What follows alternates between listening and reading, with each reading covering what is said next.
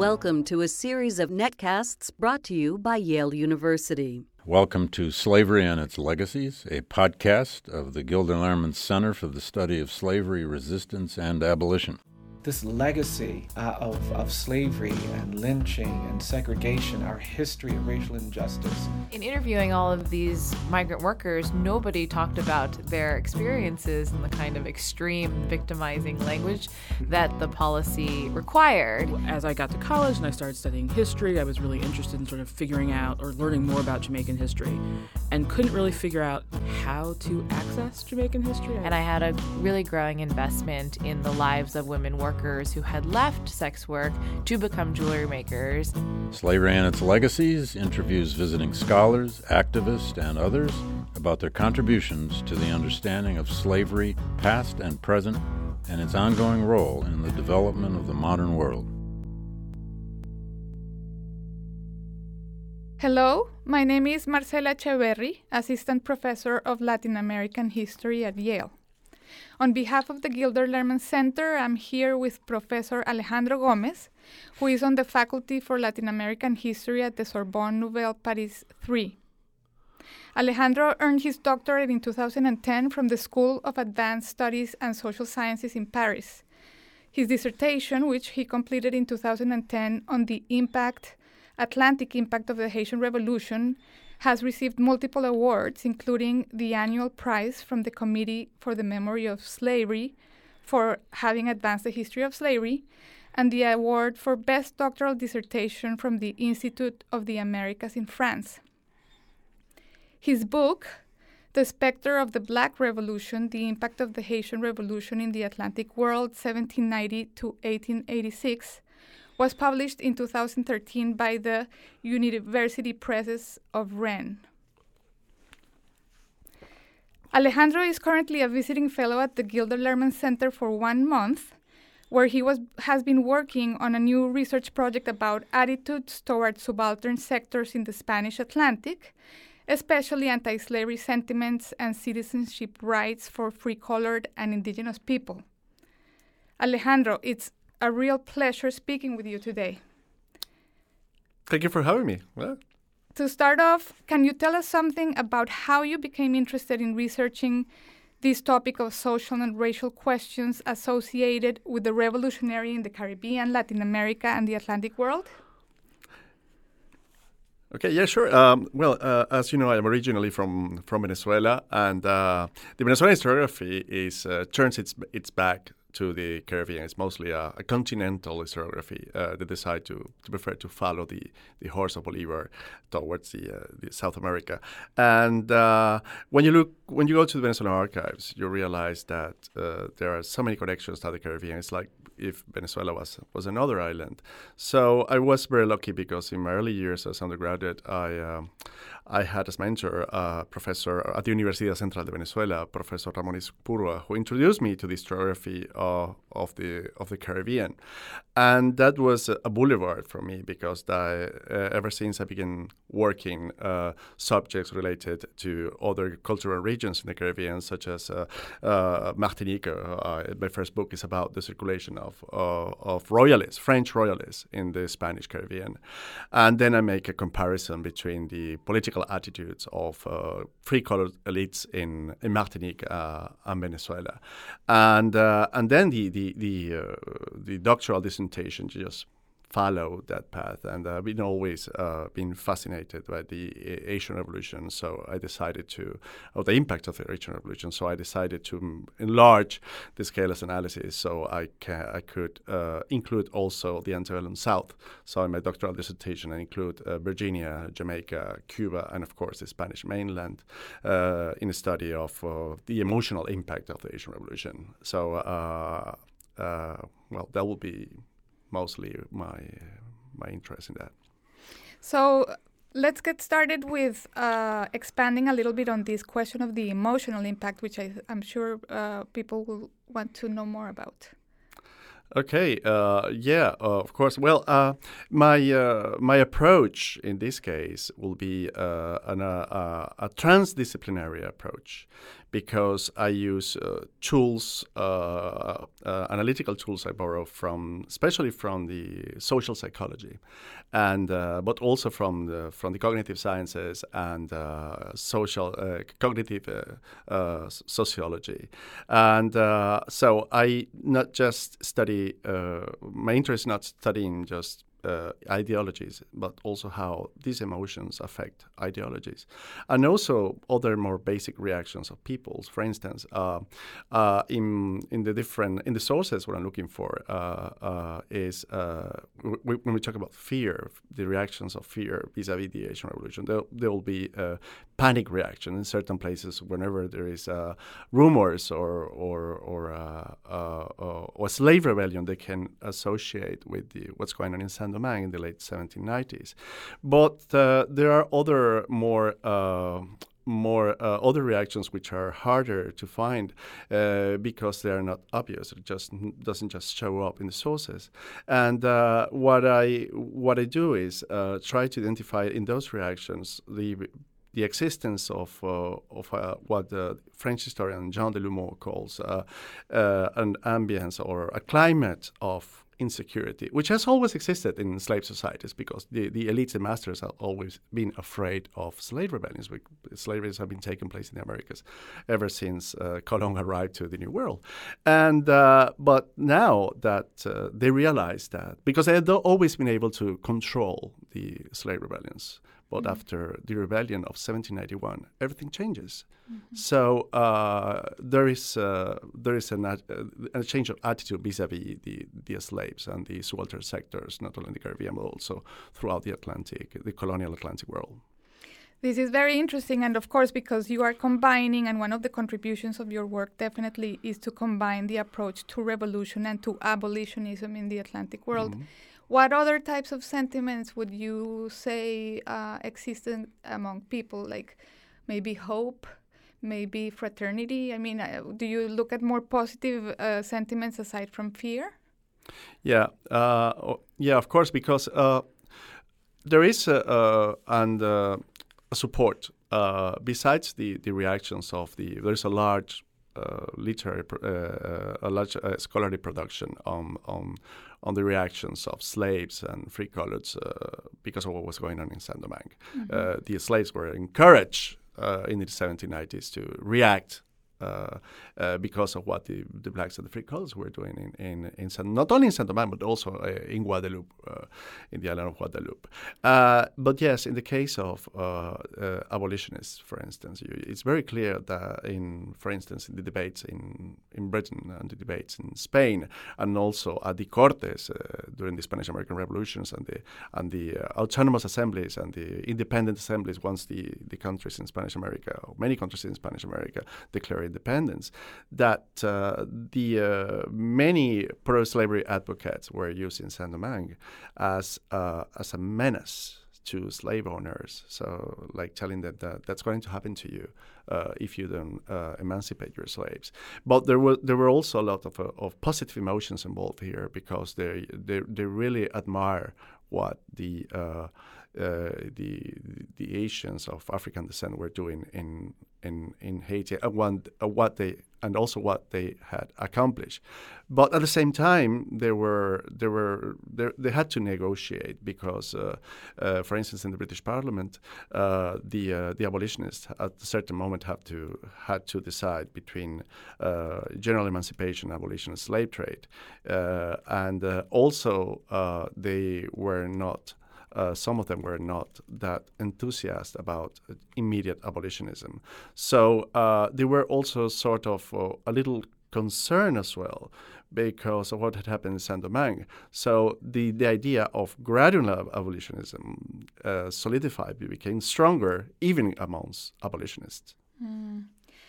And so another point related to this concept of social social racial otherness or social racial as a concept how i mean do you tie the emotions to these social racial positions is there any connection that you could find intrinsically or how do they play out historically Well, first of all, uh, well, I use uh, uh, the term racial, even though, as we know, race doesn't exist, uh, uh, in order to try to understand these societies which, which were uh, very much racialized.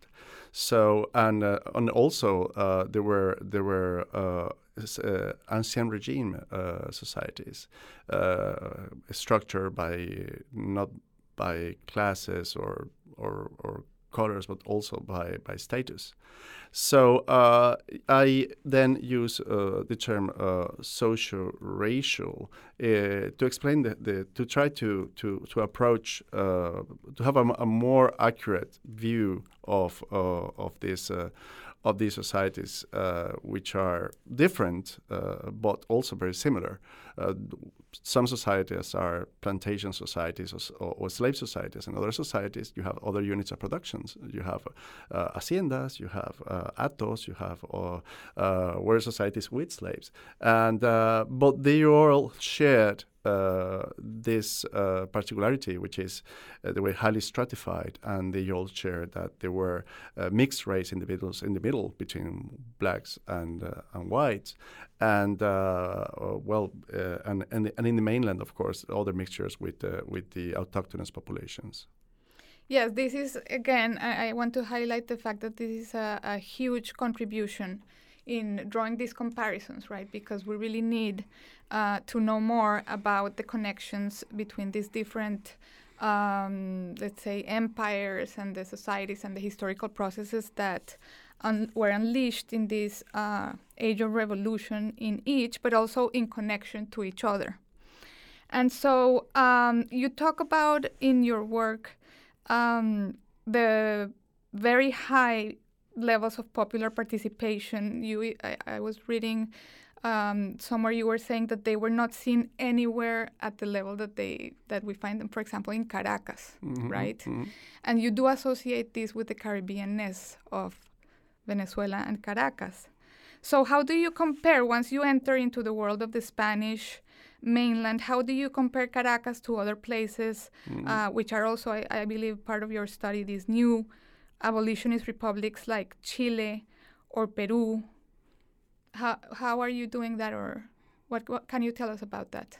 Yeah, sure. Uh, they, were differences, even though they were uh, um, Spanish colonial societies. They were, they were the, structures were were different. Uh, in the case of the uh, the Spanish mainland, uh, they that was a place where you find the the perhaps uh, the higher uh, proportion of uh, of free colors of all the colonies in the Americas.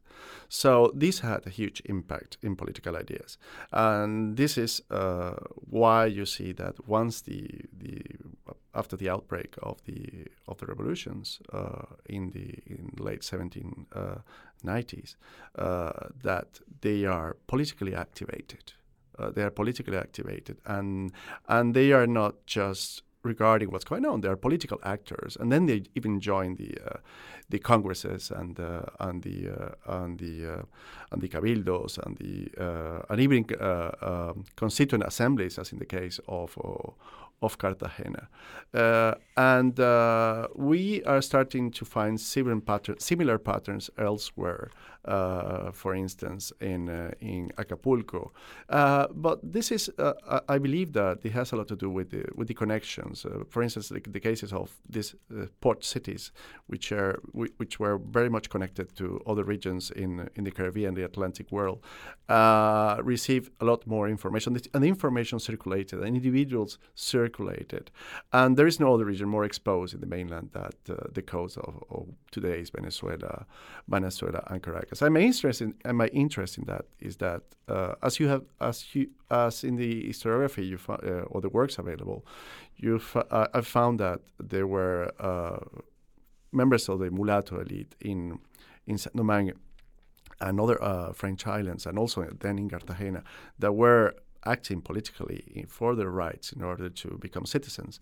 Uh, and I thought, why not in Caracas, uh, considering that it has this huge uh, uh free color population, and considering also that it has uh, had a very wealthy uh, mulatto elite or pardo elites there as well. As well.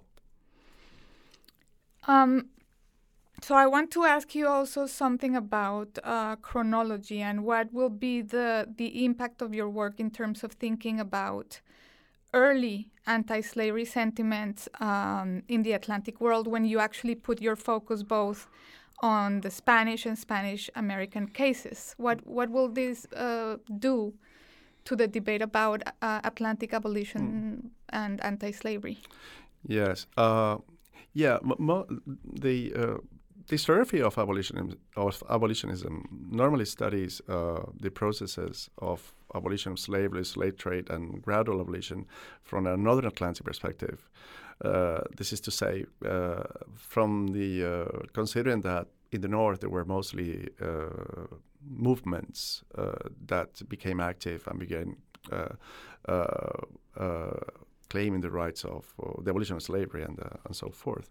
But uh, these emerged in the mid 18th uh, century, these groups, and they it's been explained as as part of a sort of uh, religious awakening, and then also the, the impact of the uh, the American Revolution, the Enlightenment ideas. But when you look at the what's going on in, in the Spanish Atlantic, you realize that there have been several priests and monks uh, claiming precisely the same. Uh, ever since uh, Bartolome de las Casas regretted his proposal in the 16th century to to to change the, the the Indians for the for the sub-Saharan blacks as, as slaves.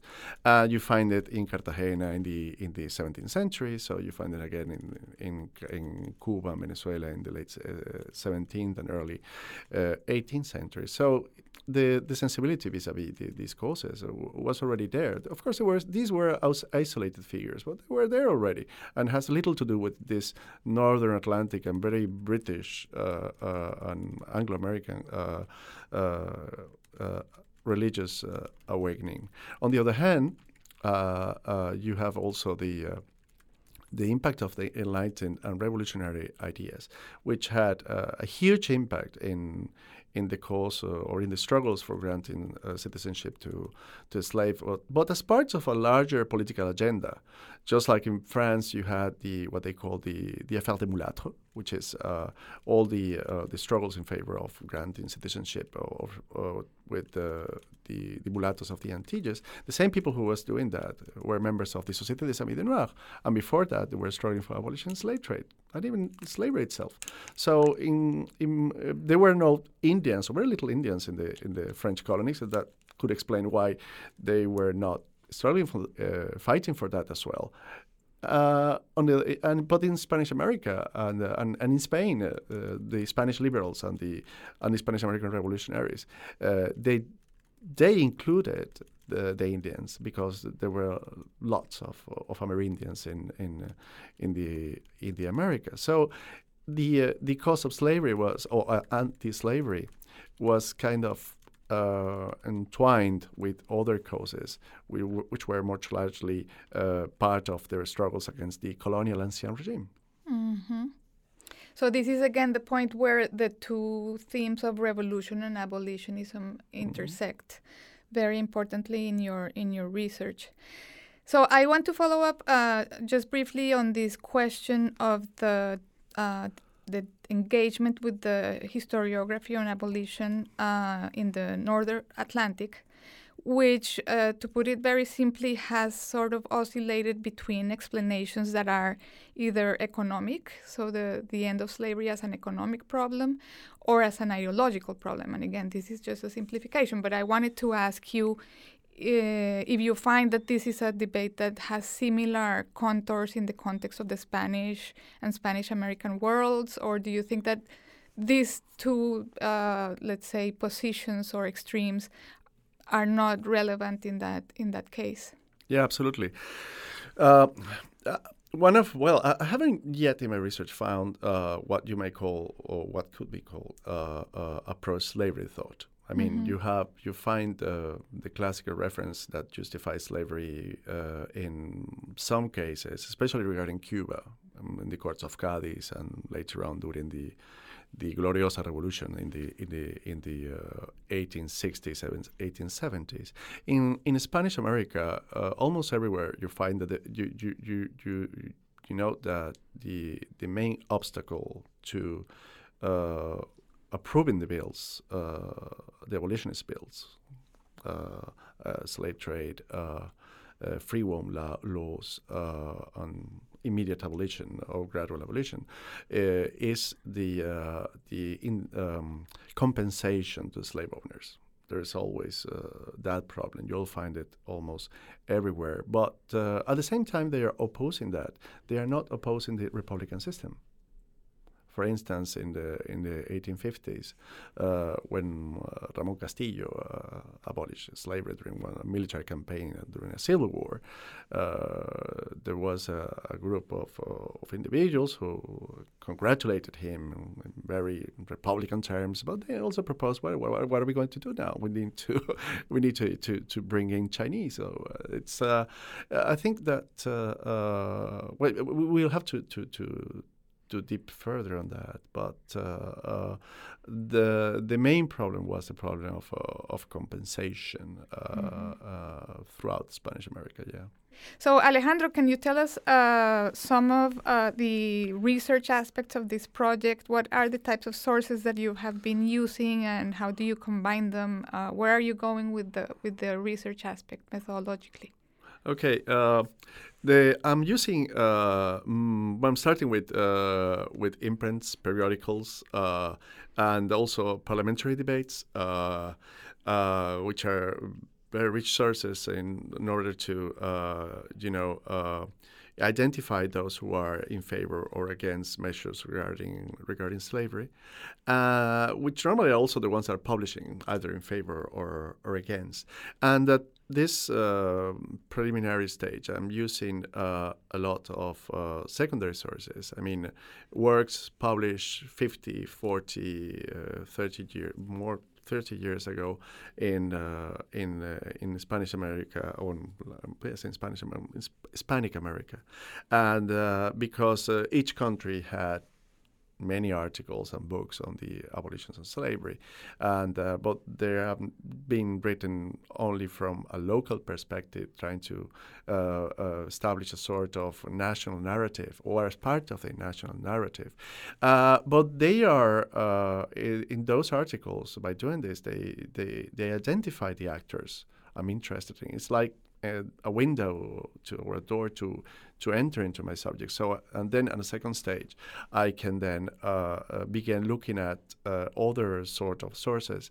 Uh, uh, for instance, uh, private correspondence, personal papers, other sorts of of imprints, because I. I'm trying. One of the one important objective of my research is to try to find in these sources references to uh, debates elsewhere.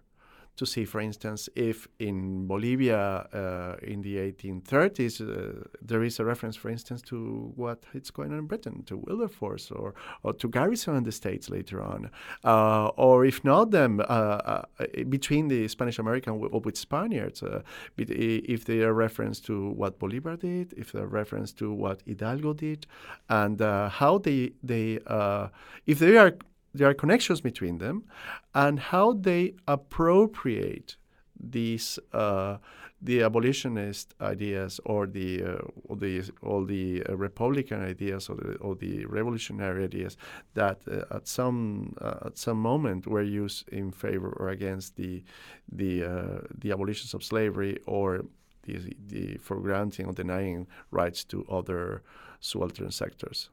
Wow. So, uh, have you been traveling to all of these places, or do you find some of your sources in France? Yeah, mostly, uh, as I say, I'm, I'm, a, I'm an, uh, an, an preliminary stages of research. So mm-hmm. yes, I am uh, consulting many materials uh, that are available in France at the, the different libraries there, and uh, and then now here, uh, thanks to the uh, Gilder Lehrman Center's fellowship here at Yale, and and then I will have to to go in situ to to consult materials, and and eventually I will have to select. Mm, some cases, uh, mm-hmm. prioritize some cases. Uh, for instance, I know for sure that now I, will need to go to to to Guatemala and to and to and to Chile because they were the the the, the very the two uh, the first two countries that abolished sla- slavery. I have found many materials here, but I will need to go there in order to see if I can dive further into the uh, the uh, the ideas of those individuals that made those abolitions uh, possible. Wow, this is really truly exciting. And I want to thank you very much, Alejandro, on behalf of the Gilder Lehrman Center. It has been a real pleasure having you here at Yale, and we wish you the best with your ongoing work. Before we leave, can you give our listeners some ideas of books or other resources that they can turn to if they want to learn more about uh, these topics? Well, there is a the the uh, the these topics are there is a, a, a large scholarly production on the Spanish American revolutions. But uh, uh, there is a uh, there are a lot of uh, of books, of articles, of chapters, uh, especially in in Spanish American Spanish, because you know there is a there has been in the last two decades a sort of boom, a historiographical boom of Latin American historians trying to identify those members of the subaltern that participated in the Spanish American revolutions. So that will be a, a good starting point to see uh, uh, what's been published in, in Argentina, what's been published in Chile, what's been published in Colombia, what's been published elsewhere. Uh, and f- regarding the abolition of slavery, well, the most literature available is on the abolition in Spain regarding and, and regarding the abolition, the, the, slavery in Cuba and slavery uh, uh, in Puerto Rico. Uh, I believe that manuals such as that of of our miss, missing colleague Schmidt Nowara will be a good option, a good starting mm-hmm. point. and then also the work of, of the overthrow of colonial slavery of of Robin Blackburn, mm-hmm. and and even if it's old, there is a book published in Argentina that also will be uh, a good starting point. Uh, published uh, by well, the author is Hebe Clementi, the, la, the, the, abolition of slavery in Spanish America, la abolición de la esclavitud in America Hispana, which and he studies each case separately. I, again, it's old, but uh, it foundational. Be, yeah, it will be it will be it will be interesting to, to, to, to take a look at that too. Excellent. Information about these topics will definitely be included on the GLC website. And again, I want to thank you very much, Alejandro, for speaking with us. Thank you, Marcela. Thank you again to the Gilder Lehrman Center. Slavery and Its Legacies is brought to you by the Gilder Lehrman Center for the Study of Slavery, Resistance, and Abolition, a part of the Whitney and Betty MacMillan Center for International and Area Studies at Yale University. Production support is provided by the Yale Broadcast Center. For more information about the center, its activities, and this podcast series, visit glc.yale.edu.